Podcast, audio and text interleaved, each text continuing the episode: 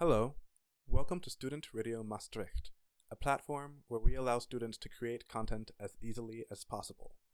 Today, we present Get Hungry, a poem by Atamosi Higgins, read by Zaki Higgins. When I was small, then only tall enough that my head would bump into your hips as you would walk me into school when my father couldn't, you were sitting at the table, eating something that, in my young mind, though, was unfit for human consumption. Grandmom, why are you eating that? I asked. You looked at me with your eyes turned blue with age, your wisdom shone on your face, and only said two words Get hungry. At that time, hunger was only an abstract idea in my mind, or should I say stomach? Cause see, I never faced starvation. You made sure of that. In your house, I was always fed, and everything I ate in your kitchen had a bit of you in it, because you were there.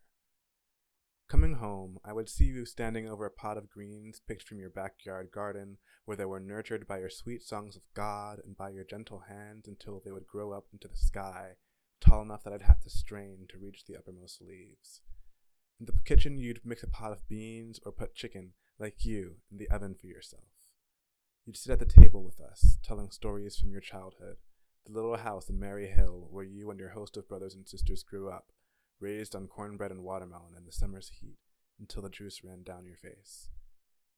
By this time, I'd probably be full of your childhood and my plate of greens, but I'd still have room for a piece of pie, apple or potato, but still not sweeter than you, with just enough cinnamon and nutmeg to add a little bit of spice to my life and yours. And after that long meal, I'd always be full, but of love, the love that you shared with the three generations you raised, the love that you had for everyone, even if you didn't love what they did, the love that you expressed with your food, your prayer, your life. It was this love that tells me now that all those years ago, when you told me to get hungry, it was a fruitless task. Thanks to you, I never have been hungry. And thanks to you, I never will.